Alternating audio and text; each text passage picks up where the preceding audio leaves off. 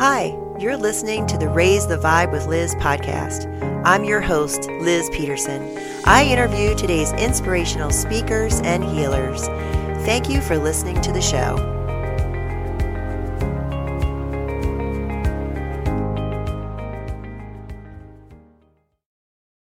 Hi, everyone, and welcome to this episode of Raise the Vibe with Liz. I'm your host, Liz Peterson, and today I am interviewing Dr. Varun Gandhi. We're going to be talking all about his course that is coming up, What's Your Story? Super excited to talk about that. But first, let me tell you a little bit about Dr. Varun. Dr. Varun Gandhi is a life orchestrator, soulpreneur, angel investor, inventor, philanthropist, and a water doctor. He enjoys orchestrating businesses, events, and ideas about the self, self-image. He is currently focused on creating a digital course called What's Your Story, which allows you to create your life film, a chart consisting of your memories, experience, and defining moments that have left an impression. Each of these moments have a lesson to be learned for you. Your My Life film also allows you to create new meaning to your past experiences, create a new future you, and write affirmations that help maintain the new you. Dr. Varun, welcome to the show. Thank you so much, Liz. I appreciate the interview and love and abundance, everyone.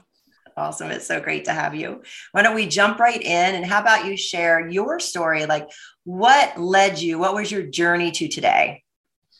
All right. My journey began, let's say, in America, a couple months before 9/11. These were interesting times. When I first landed here, it was summertime, so I was kind of hanging out with family. But then once school started, it was very foreign to me, very alien. And I was used to being in one environment back home in the United Arab Emirates, and in one environment, one school. So I was very familiar with everything around me. Had a lot of friends, teachers knew me. And when I landed here, I was like, boom, no one knows me. Who am I? And, so it was a very tough time for me. And so I'd remember waking up, not wanting to go to school. And I'd cry when it was time for the bus to pick me up. I was this 15-year-old kid. And my mom would just see that and be like, you know what, just go one more day. Just go one more day and you'll see how it is today. Eventually, a couple of months into high school, 11th grade, this is 11th grade when everyone has made their cliques and they've already kind of formed their circles. So once I found my whole kind of crew of misfits, I felt more comfortable. It only took a couple people. I didn't need a whole lot of people, just a couple friends to kind of get me through and, get me adjusted to to the new environment. So that was the way I started. And, I was in that mode of I'm going to go to high school, I'm going to graduate and go to college. There's some advanced degree involved, and then I'll find a job and live a stable life. That was kind of my track. And usually an Indian man, that's their track, is like, we're going to go through this progression in life and, have family and kids and all that. Well, I made it all the way from, I graduated undergrad and I went into a master's program. And, during that summertime, in between my undergrad and master's, I had a summer internship. At that point, something inside of me, I was working at this job. It was kind of like a desk job and looking at Excel files and things like that. Something inside of me told me, like, this is not what you want to be doing for the rest of your life. Like, this is not it, right? There's something out there for you. I didn't really pay attention to it, but I went, so what I did feel something inside of me that said, look, I don't want to be doing this. So I'm going to stay in school longer. So instead of I just signed up to get a master's degree. So instead of just getting a master's degree, I said, I'm going to stay in school and get a PhD, which is, another 4 years of your life. So I prolonged my graduation, stayed in school. And once I graduated, I found a job, the same thing that was a summer internship, very similar kind of job. And I was like, I made about a year into this job. And finally, I started having questions. I started really tuning into my body because it was at this time, about a year and a couple months in, I started having these pains in my solar plexus.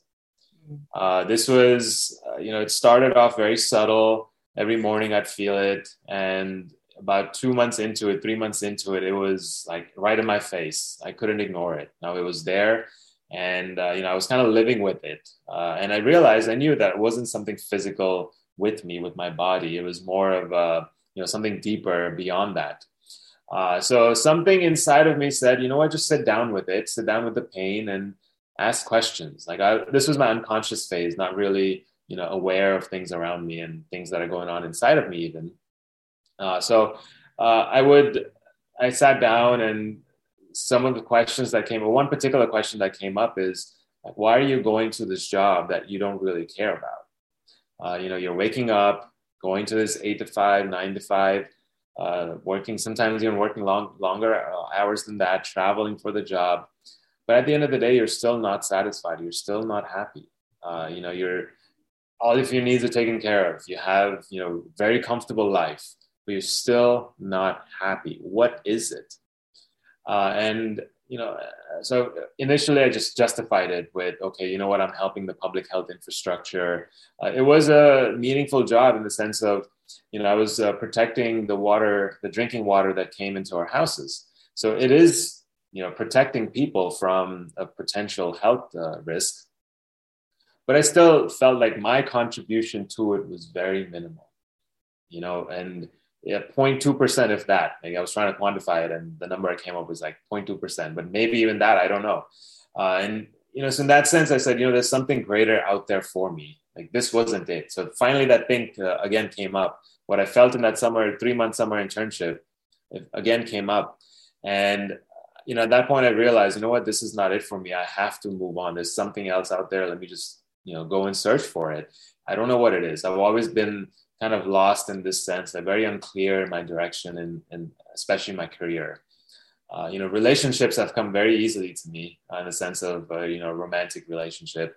I'd find someone randomly at a club or randomly at a spot, and boom, 3 years later, we're still dating, And so I've gotten very comfortable in that sense, but career is always something that has been a challenge for me, like purpose, especially. So that question of purpose again came up. So finally, I left the job behind. It took me about 2 months to convince myself, another month or two to convince my parents. It's kind of big in our culture to respect and listen to your parents and their wishes. So it took me a while to convince them as well. But finally, I fought against all the forces. And I said, you know what? This is not it for me. This is not in my best interest to continue in this job. It's time to find something different. I don't know what that is, but it'll come to me whenever the time is right. So I packed up everything. I was in Boise, Idaho. So from Atlanta is where I graduated, moved to Boise, Idaho for this job. And when I was out there, it's beautiful city, amazing place to visit. Definitely highly recommend it. I moved out there for this job. And then finally I said, I'm going to pack up everything and go back home to Atlanta, because this is where I know, very familiar with it. Friends, family, everyone was there. So now I'm going to rewind back a little bit and talk about my one of the relationships that I was in. Mm-hmm. So while I was graduating my PhD, the last about 6 months or so, I was going through this, we had dated for about a year and a half at this point, almost 2 years at this point. And we were going through some rough waters. I had imagined her to be the one. Like, I had seen my life. She was the one with the 2 kids and the dog in suburbia, living the American dream, right? And I had seen that, and then all of a sudden it wasn't there.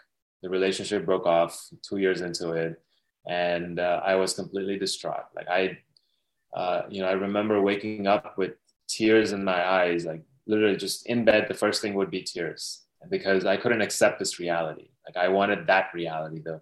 It was just there a week ago, and now all of a sudden it's no longer. And so I was in that phase for about two months or so, 2-3 months. But this was time when I was graduating. I was writing my dissertation, literally like months away from giving the biggest presentation of my life. I had to finish this 200-page book in the meantime. And I had this distraction constantly eating at me. So I was kind of dealing with that. So this is where I use comedy as a tool to help me, raise my vibe. And so in that sense, Jon Stewart was on at the Daily Show at that point in Comedy Central. And so I'd watch him, his 20-minute, 22-minute bits every morning. I'd get out of bed, push myself, get out of bed, sit down. Before I start my work for the day, I'll watch his 20-minute bit. And that was what got me through my PhD and the last few months of my life was comedy. It's played a huge role in my life. I still employ comedy and things, and just to get my spirits up and raising the vibe. So I was graduating now. I finished graduating. All of the memories that we had, the 2 years, was all of in Atlanta. So the move to Idaho represented that. I got to move away from Atlanta. First thing, because I had way too many things, common to Atlanta and way too many memories here. So I had to get away from all that. But in, hindsight 2020, looking at it now, it's like it represented that moment of going into the cave, going into that darkness, because I went to Idaho not knowing anyone. I didn't know anyone there. I went out there for a job. And only people I knew was my HR person the first day, because I'd met her during the interview time. And so, I could have taken that time to really focus on me, and how I am messed up and through the relationship and, what on the after effects of it. But instead, all that pain and suffering, I couldn't deal with it. So instead, what I did is I ran away from it. I distracted myself. I would drink alcohol, I would party, I would, anything and everything to run away from sitting with myself and really understanding what the root cause of these issues are. So that was the first year of my time in Boise. I would do everything. And finally I realized, okay, it was starting to catch up to me. So I was eating fast food, nasty food, all of that alcohol. It's very, very unhealthy lifestyle, very unsustainable. So about a year into it, it finally caught up to me. I said, you know what? I need to make a change. I've been focusing too much on these unhealthy lifestyle habits. I need to start moving in the direction that it really kind of picks me up. There was a time where 2 p.m., 3 p.m. I'm at work and I'd crash. I'd have to go outside for a walk to get some fresh air to be able to actually then continue throughout the day and finish the 3-4 hours that I have left.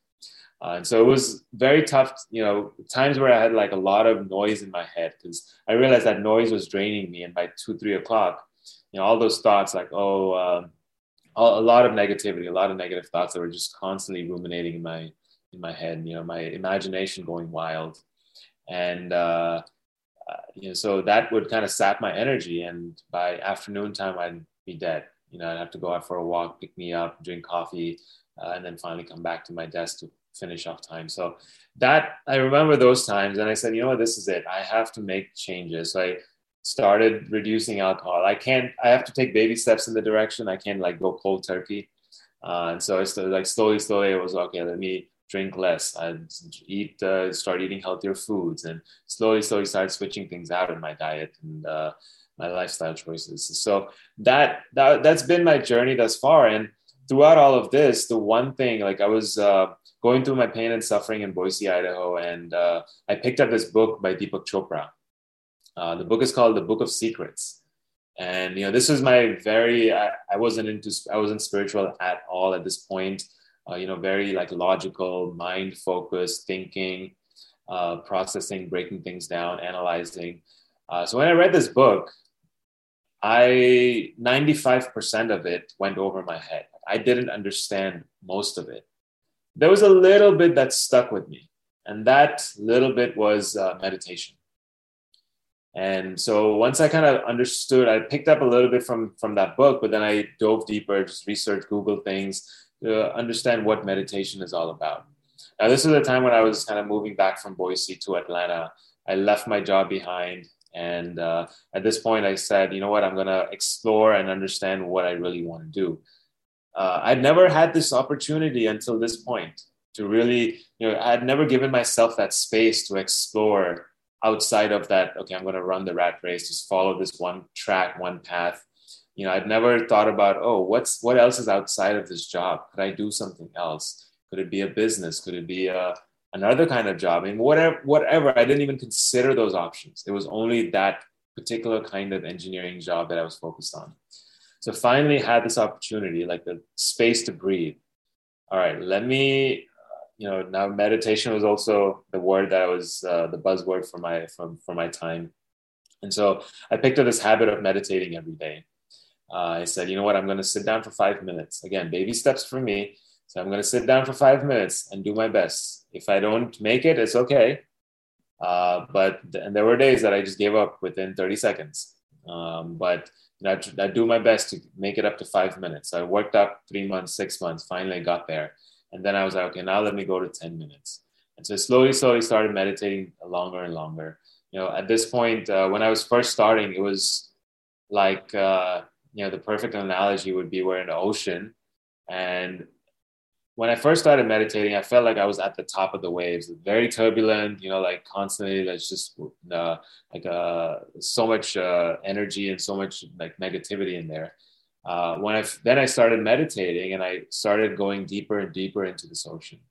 I started getting into the inner depths of this ocean. I started getting like very peaceful and quiet inside, you know. And so that's been one of the greatest blessings for me through meditation is being able to quiet my anxious mind. I mean, anxiety is still there in me and I feel it on a daily basis, but it's not through the mind. There are other factors behind it. I'm working through those as well. And so as I was meditating, the one thing that came up, this whole idea of what's your story, you know, that's, it kind of came in through my meditation. And then understanding, you know, like Dr. Wayne Dyer's work, and he talks about change your thoughts, change your story. You know, and this is kind of a very similar concept that, you know, at every moment of our lives, we are creating a story. Whenever, you know, we try to make sense of a situation or a series of situations that have happened in our lives, it's us making sense of a certain story based on our life, our perspectives, our memories, the emotions that we feel, right? If there was someone else would be looking at those same set of experiences, they possibly would come up with a completely different story for themselves, right? Because they have a different set of experiences, different set of memories.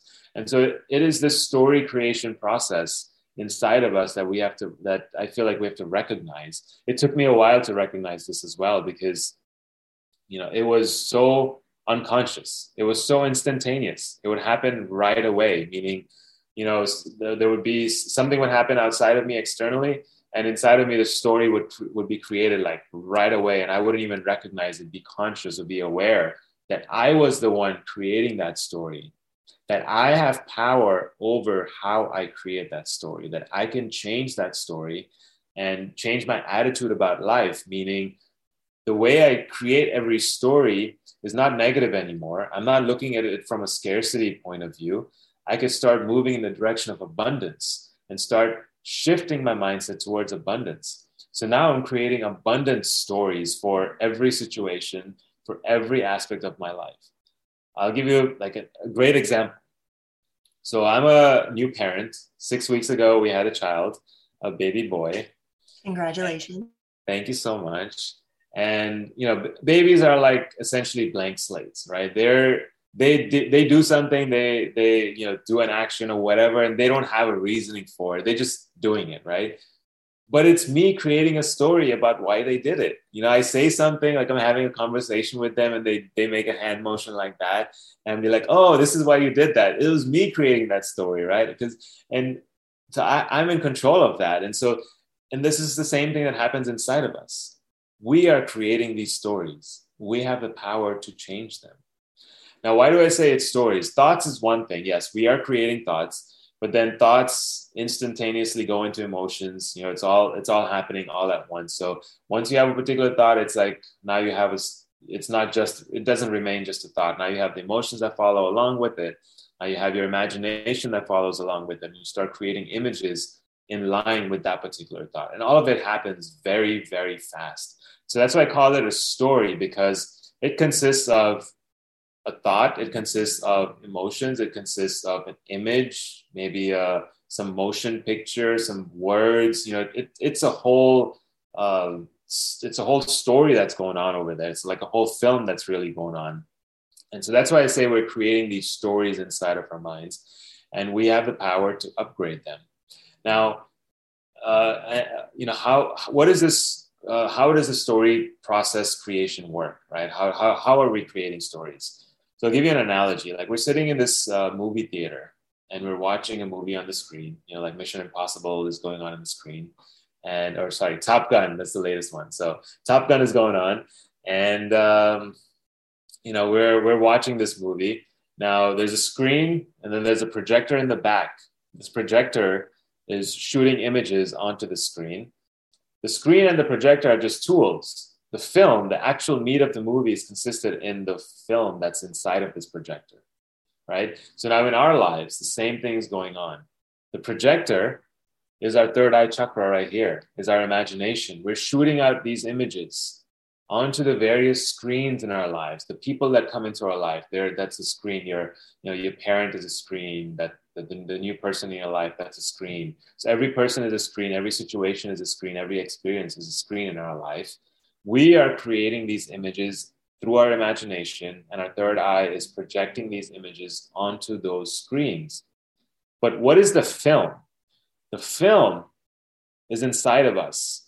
What is actually projecting out is something that's inside of us. And that's what this whole course deals with, is talking about how can we create that my life film?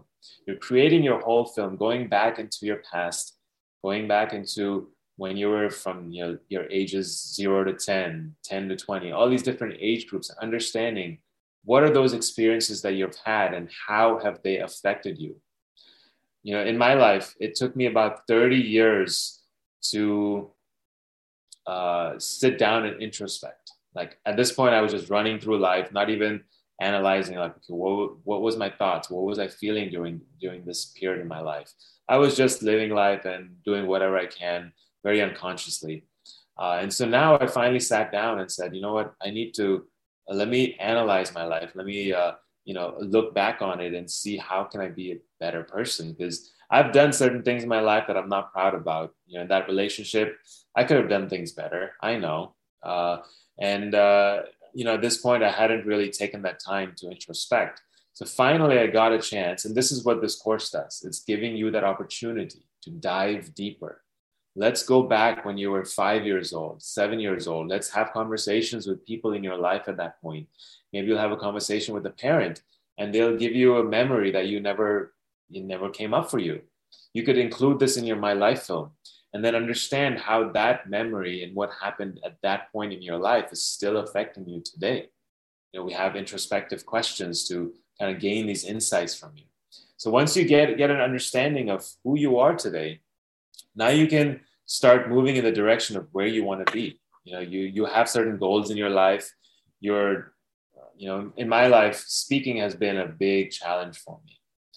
I was during my PhD, I was giving these national presentations, and I was out there getting my voice out there, but I was very uncomfortable while I was going through these situations, going through these experiences. I'd have to create like a script of everything. I'd have to memorize my whole presentation so that when I go there, I could just regurgitate it without having to think about anything. It was just saying word after word after word after word and just hitting my points and making sure I got it. But in that sense, I wasn't really thinking for myself.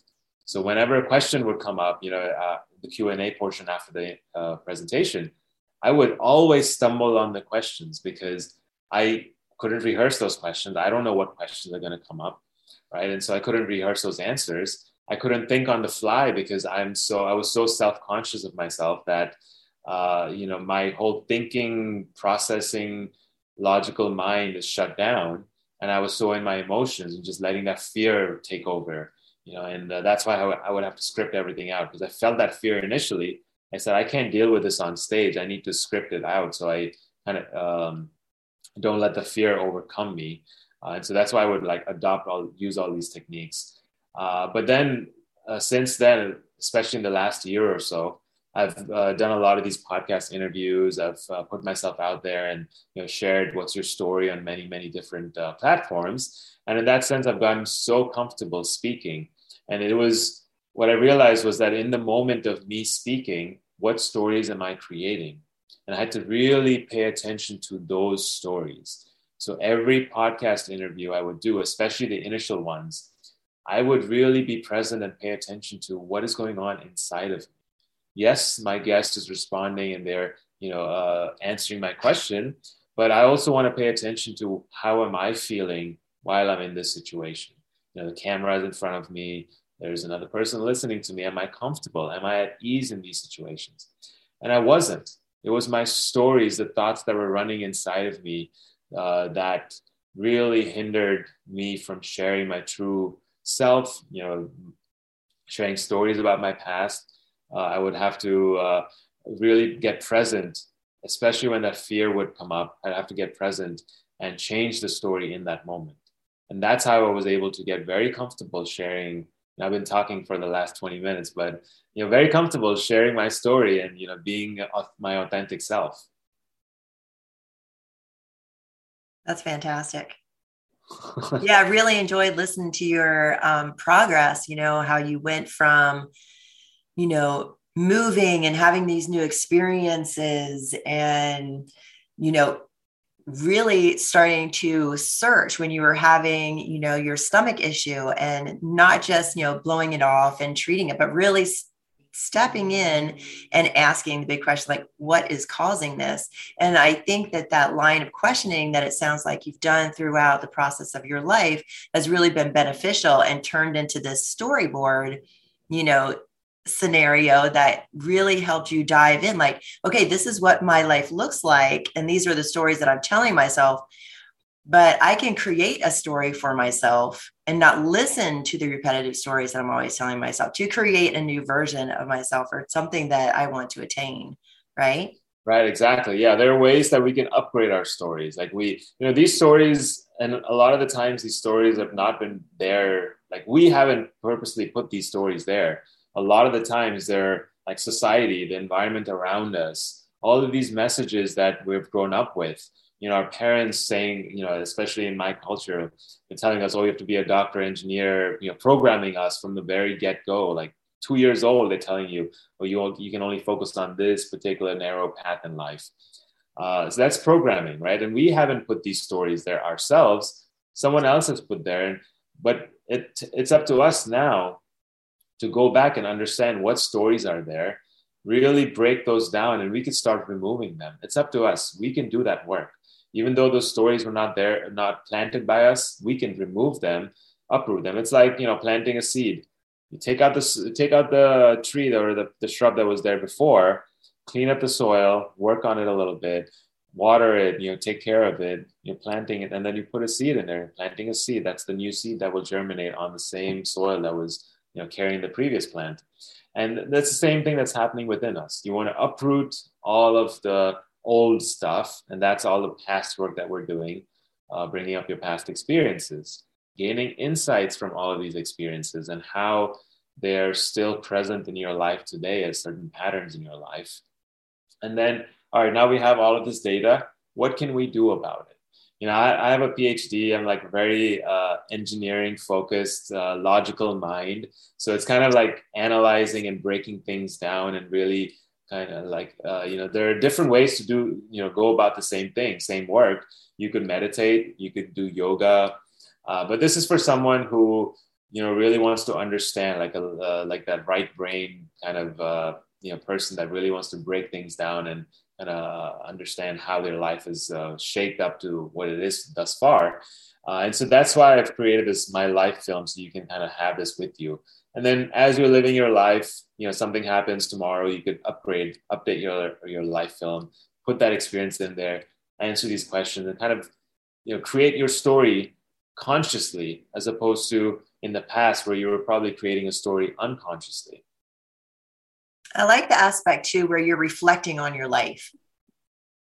You know, you're not just going, okay, I did that, I want to do something better. No, you're questioning, why did I do that? And what can I do, you know, to respond differently in the future? Yes, we're diving deeper and not looking at the surface level. You know, it's like going back to the theater analogy, right?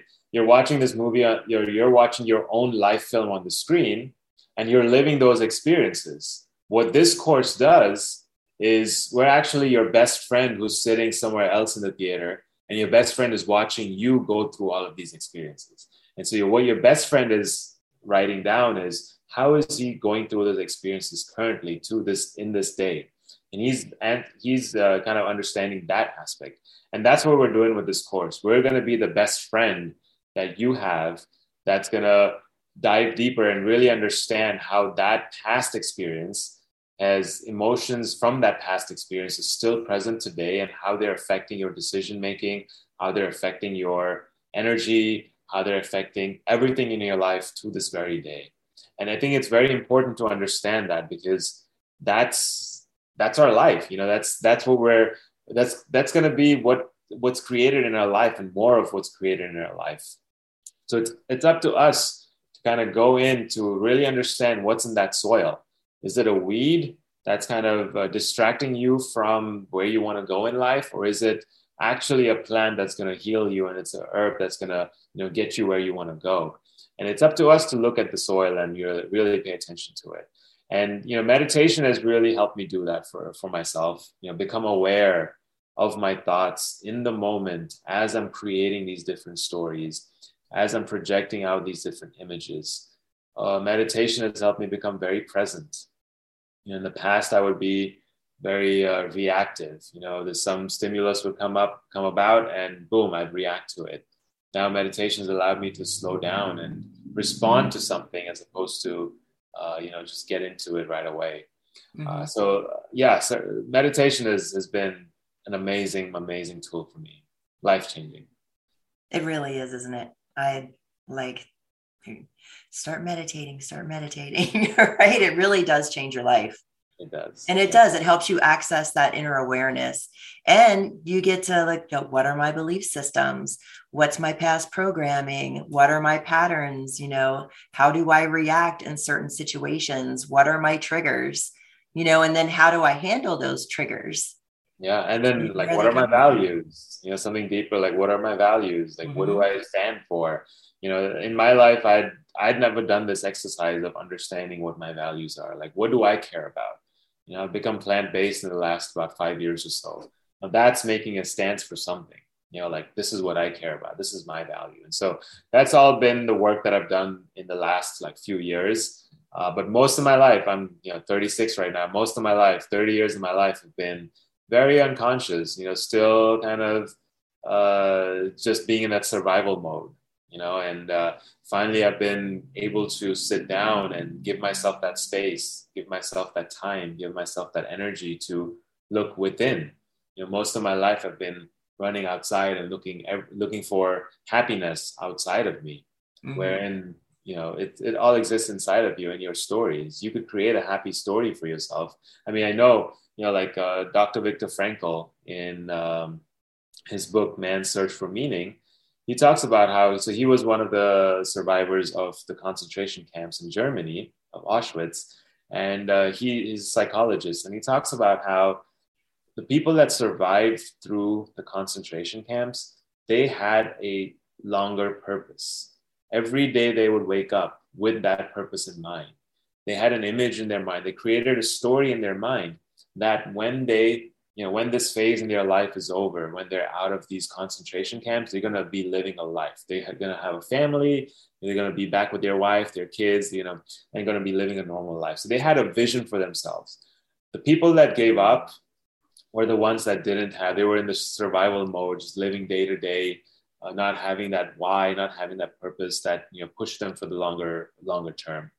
And so it's that sense of how are you, what stories are you creating? So even being in that kind of environment, he was still looking at his life, like creating this positive story for himself. You know, he wasn't ruminating. He wasn't moaning and groaning about his current situation. He probably was inside, but the face that he would, you know, show up with every day to everyone around him was, look, let's put this positive front. Like, we're going to make it through. And every day he was encouraging people. It's time. Like, let's make it through. We're going to do this together. And people would give up on him, but you know, he was the one of very few who made it through the concentration camps. And so it's that story that we're creating inside of us, and we have the power. We have the power to change those stories throughout every day, every moment of our life, and it all starts with awareness. Yeah, being aware is key. It really is so important to change anything in our lives. We have to have the awareness of what we're currently doing, right? Because if we don't have the awareness of what we're currently doing, how can we create something different? Right. Yeah. There is this book called What to Say When You Talk to Yourself. And in that, the doctor, what he writes is there are multiple different levels of self-talk, you know, what we're telling ourselves about ourselves and the world around us. And one of those levels or types of self-talk is silent self-talk, meaning that is the one that's 99% of the world is going through, but we're not aware of that silent self-talk. It's constantly happening. That chatter in the mind is constantly happening. And, you know, it takes that little meditation, it takes that little space to sit down and be aware of that chatter, that voice that's been creating your stories in your life thus far. You know, and once you start changing that voice in the direction of that you want to go in, then all of your limitations will drop. All of your, you'll start becoming more happier, becoming more joyful. You'll live life with more at ease. You know, that's one of my kind of missions is, how can I live my life with more ease, no matter what situation I'm in, you know, whether it's in front of a camera, whether it's in front of a child, whatever it is, how can I be more at ease, you know, not have that anger inside of me, not have that frustration inside of me at little things. And so that's been kind of my focus. And I think it starts with this storytelling, this, you know, how do you view your life? What is your attitude towards your life? You know, this course will help people kind of shift that in the direction that they want to go in. That's awesome. I like your essence word, ease, too. That's on my list as well. I definitely like ease in my life. Yeah. So what would you recommend people start with? You know, so one of the tools that I've mentioned is, I'd say meditation, right? So that's something that, like becoming more aware of your silent self-talk, right? This is work that we can all do for ourselves. It's important work that this is like self-care. True self-care is this. How can we improve on these stories that we've been constantly creating in our lives? Whether that is through meditation, through yoga, through walking, nature walk, whatever gets you to kind of still yourself and really be present with that chatter, that constant nagging, that voice that's always there, you know. And the way I started meditation was baby steps. When I first started meditation, I was renting this room in my friend's apartment. So all of my belongings was in that room. And what I would do is I'd sit in the corner of the room. So remove all of the belongings, all of my distractions were behind me, and I'd focus on the corner.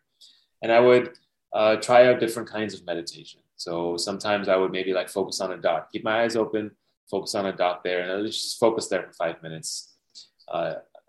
My goal was only 5 minutes at the very beginning.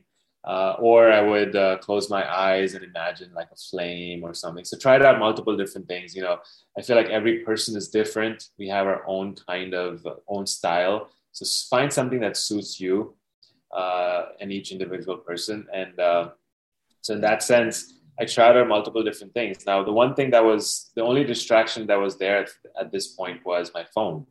You know, it'll always be like, oh, always there. I'm just going to pick it up and let's look up, you know, my Instagram or whatever.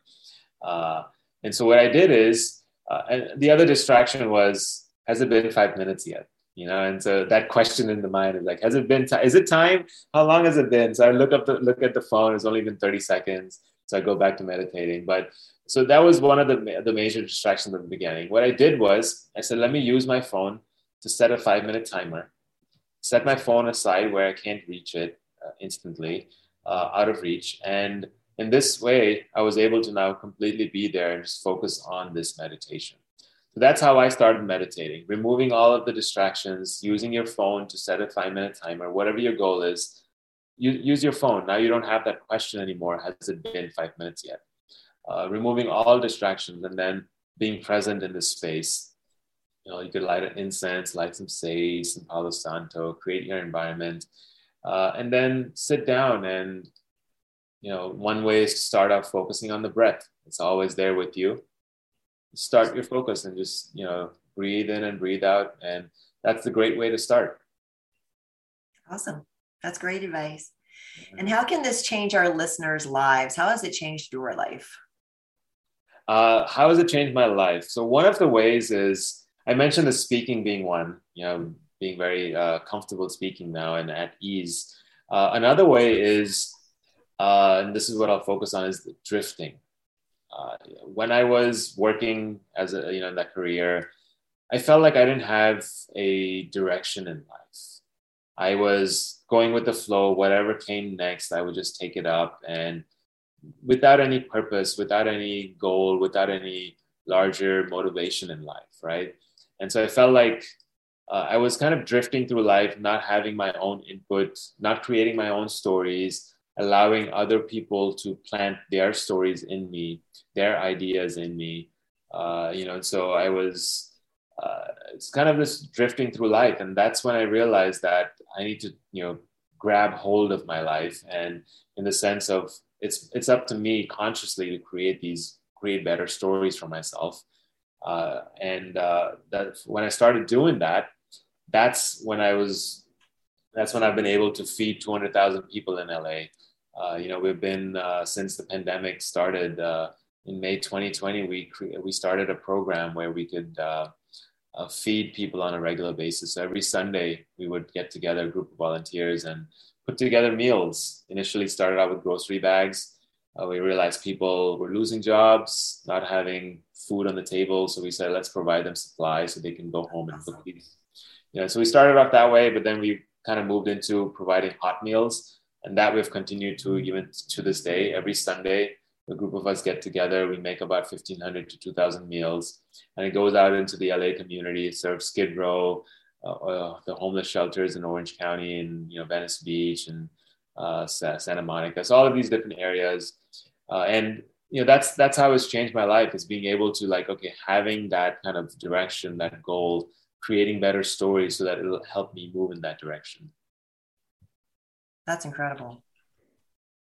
Yeah, thank you so much for doing that. That's I felt called. Like, it was the universe kind of sending a message to me. I didn't have this idea of, I'm going to feed people. It kind of came to me where I was in India right before the pandemic hit, February 2020, and I'd met someone there. So I'd gone to a little town visiting family, and he had said, I have this kind of guru, this Swami, this learned man who can give you some deeper insights into your life. Do you want to meet him? And I said, yeah, let's do it. I've been in this spiritual quest for the last 5-6 years. So this opportunity came, the universe sent it my way for a particular reason. Let's meet him. So I met him. And, one thing that stuck at that point was, so I told him I'm creating a meditation center. We had this space where we were having regular, meditation classes and things like that. And so I shared that with him. He said, you know what? At this meditation space, why don't you have someone cook some meals for you so that you'll have more people come into your meditation space, and then you can give them meditation. So he planted that seed, and then comes the pandemic. And then I get a call in April 2020, a friend that I have done many different projects with. And he says, hey, there's this organization that wants to do something. They have a lot of funds. They want to help the community. What can we do? And at that point, food kind of came into the picture because people were losing jobs. And so that's how it kind of planted the seed early on in February 2020 and finally came to fruition in May. And that's how it started. But it was kind of the universe pointing me in that direction and sending me the signals. And it was me being aware of those signs and putting the kind of the pieces together. That's how it started. It's been an amazing journey thus far. That's awesome. I love that synchronicity. Yeah. I'll tell you what I've learned from this is, people love to help. They want to come out, volunteer. They want to donate their time, their resources, their money, as long as there's the opportunity for them. They want to make sure that whatever they do, whatever the time they donate, whatever resources they donate, it's actually going to great cause, and it's going to the people directly that need it, right? A lot of organizations out there that probably have a budget, they have, salaries, and I understand why they do it, but it's not 100% to the beneficiaries. And in this sense, when people see the work that we're doing, they want to come out, they want to support, so we'll do a call for volunteers. Maybe one weekend we're short on volunteers, so I'll just go on Facebook and we'll have 3-4 volunteers show up from that post. And, we'll do these drives. So part of our fundraising, 50% of the funds come from that organization that we initially started out with.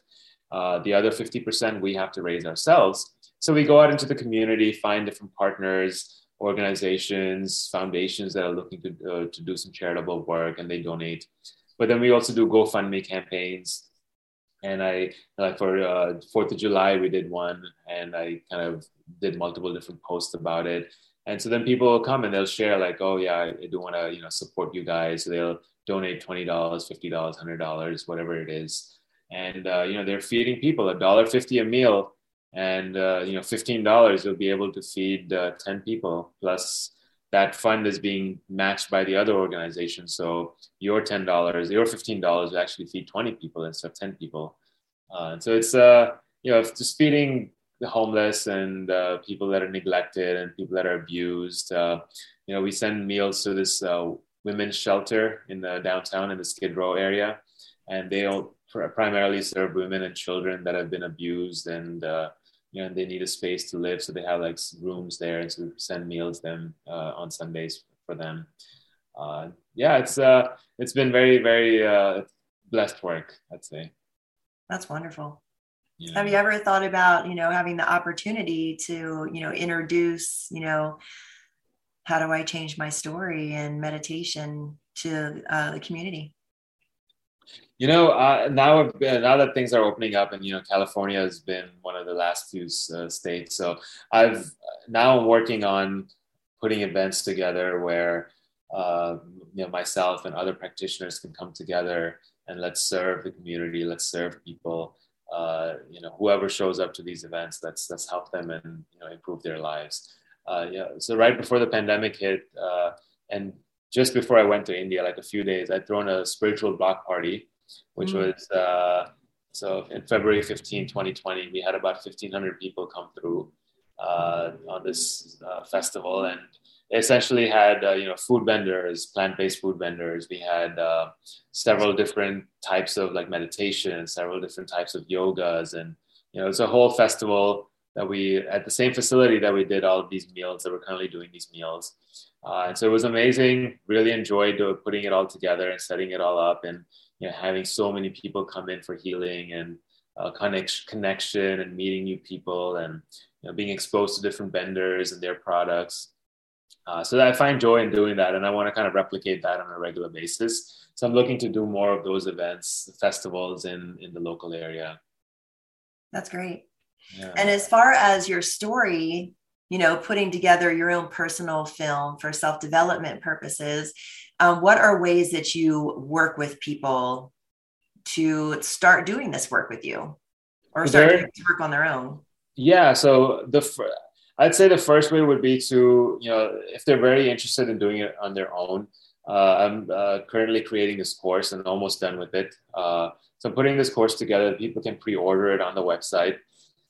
We have it at a 66% discount, you know, so kind of just for the pre-orders. And essentially what it is you'll get, it's a 30-day course. Every day there's under a 15-minute video that you watch that kind of gives the instructions for the day. And then there's an exercise right after that. The exercise can take as little as 5 minutes. And when we're doing the deeper work and creating the live film, it could take as much as an hour, a couple hours. And so, but it's a 30-day course, and every day there's a little bit. So kind of like taking that baby steps into the, you know, to create their whole life film. So that's the way for them to do it themselves. And now if they're stuck, they're doing it themselves and they're not sure what to do at a particular step, and they want more coaching, then, you know, we could do like a weekly coaching. You'll work on it on your own time. And then we'll have a weekly call to look at your progress, to kind of gain insights, to kind of dive deeper and understand certain patterns and things like that. So that's, those are the two options, but I would say the beginning, the start would be, hey, take the course, get the, you know, let's dive deeper into your work yourself. And then as you have questions, then we can do a weekly call as well. Cool. Who's your ideal client, and what are the benefits that come from working with you? My ideal client is someone who is interested in, you know, understanding how their life has transpired, what experiences, what events that have happened in their life that have really, you know, had the lasting impact, had a major impact in their life, how they're still affecting them today, and what can you do to, not let it affect you anymore, and then achieve your goals. We have certain limitations that are stopping us from getting where we want to go.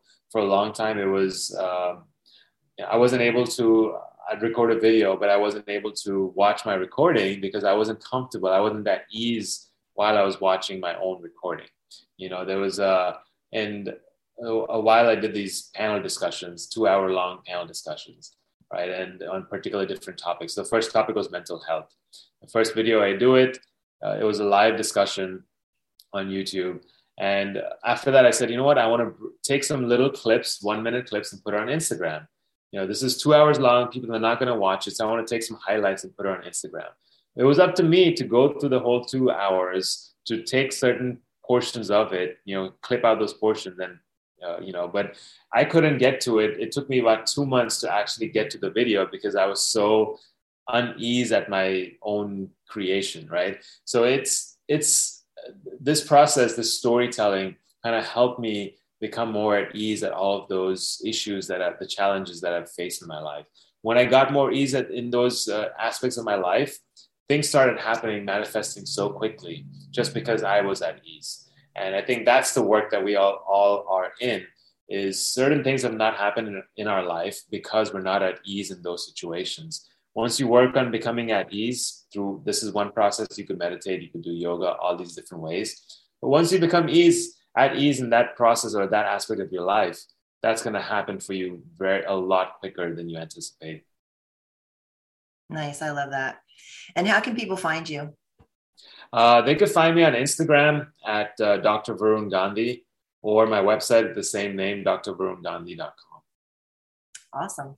Thanks, Dr. Gandhi. And what is a pearl of wisdom that you would like to leave our audience with today?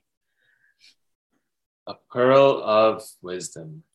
I'd say so two things. One, that something that we've talked about already is pay attention to your stories, that silent self-talk that's constantly going on. Pay attention to that. Be aware of it. The second one that we've not talked about, but it's kind of in my title, The Water Doctor. I'm going to say drink more water. The reason is because there is this book called Your Body's Many Cries for Water. It was written back in the late 80s, early 90s. And this was research done in a jail cell in a prison in Iran. So a doctor was in prison. He was in prison for whatever reason. The revolution was going on at that time. And so he was in the jail, and he saw a lot of people that were like, they had lack of energy. They were in the jail cell they're not able to support themselves. They're having some sort of pain. They're having some sort of ulcers. And all he did was give them water, like allow them to drink some water. And within 3 hours, he saw a noticeable difference. Within 6 hours, they were like completely better, like a whole new person, just by drinking water. They didn't do anything else. And so he realized that dehydration was the cause for whatever those patients had. And so then he started doing research, diving deeper into what dehydration is, into what the paradigms are around water. One of the things that he said is, 80% of our body is water, or 75% of our body is water. When we take any kind of medication, we're only looking at the 25% of our body that's not water. That's what the medication affects. But when we drink water, we're actually focusing on that 75%. That water is most of us. And when you replenish yourself with water, about 50% of all the common diseases that people have right now will drop away. Dehydration is a cause for a lot of these things. And, this book dives deeper into each individual issue. So I highly recommend this book, and highly recommend drinking more water and paying attention to when you're dehydrated, because, water does wonders for us. That's awesome. Thanks. What a wonderful story. Wow. What a way to turn something around, something negative into something positive, right? Yeah. What story that he must have been creating in the jail cell, right? Right. Thanks, Dr. Varun. This has been awesome. It's been great to have you. Fantastic conversation. Much, love and abundance. Thanks. And thank you, everyone, for joining us again. This is Liz Peterson on Raise the Vibe with Liz. And remember, you can find me on Facebook, YouTube, and Instagram at Raise the Vibe with Liz. And my website is lizshealingtouch.com. Thank you for joining us, everyone. And remember to get out there and raise the vibe. Have a great day, everyone. Thank you. Thank you for listening to today's show on Raise the Vibe with Liz. If you like this content and want to support me, please go to Patreon at Raise the Vibe with Liz or click the link in the description of this show. And remember, change starts with you. So get out there and raise the vibe. Thank you, everyone.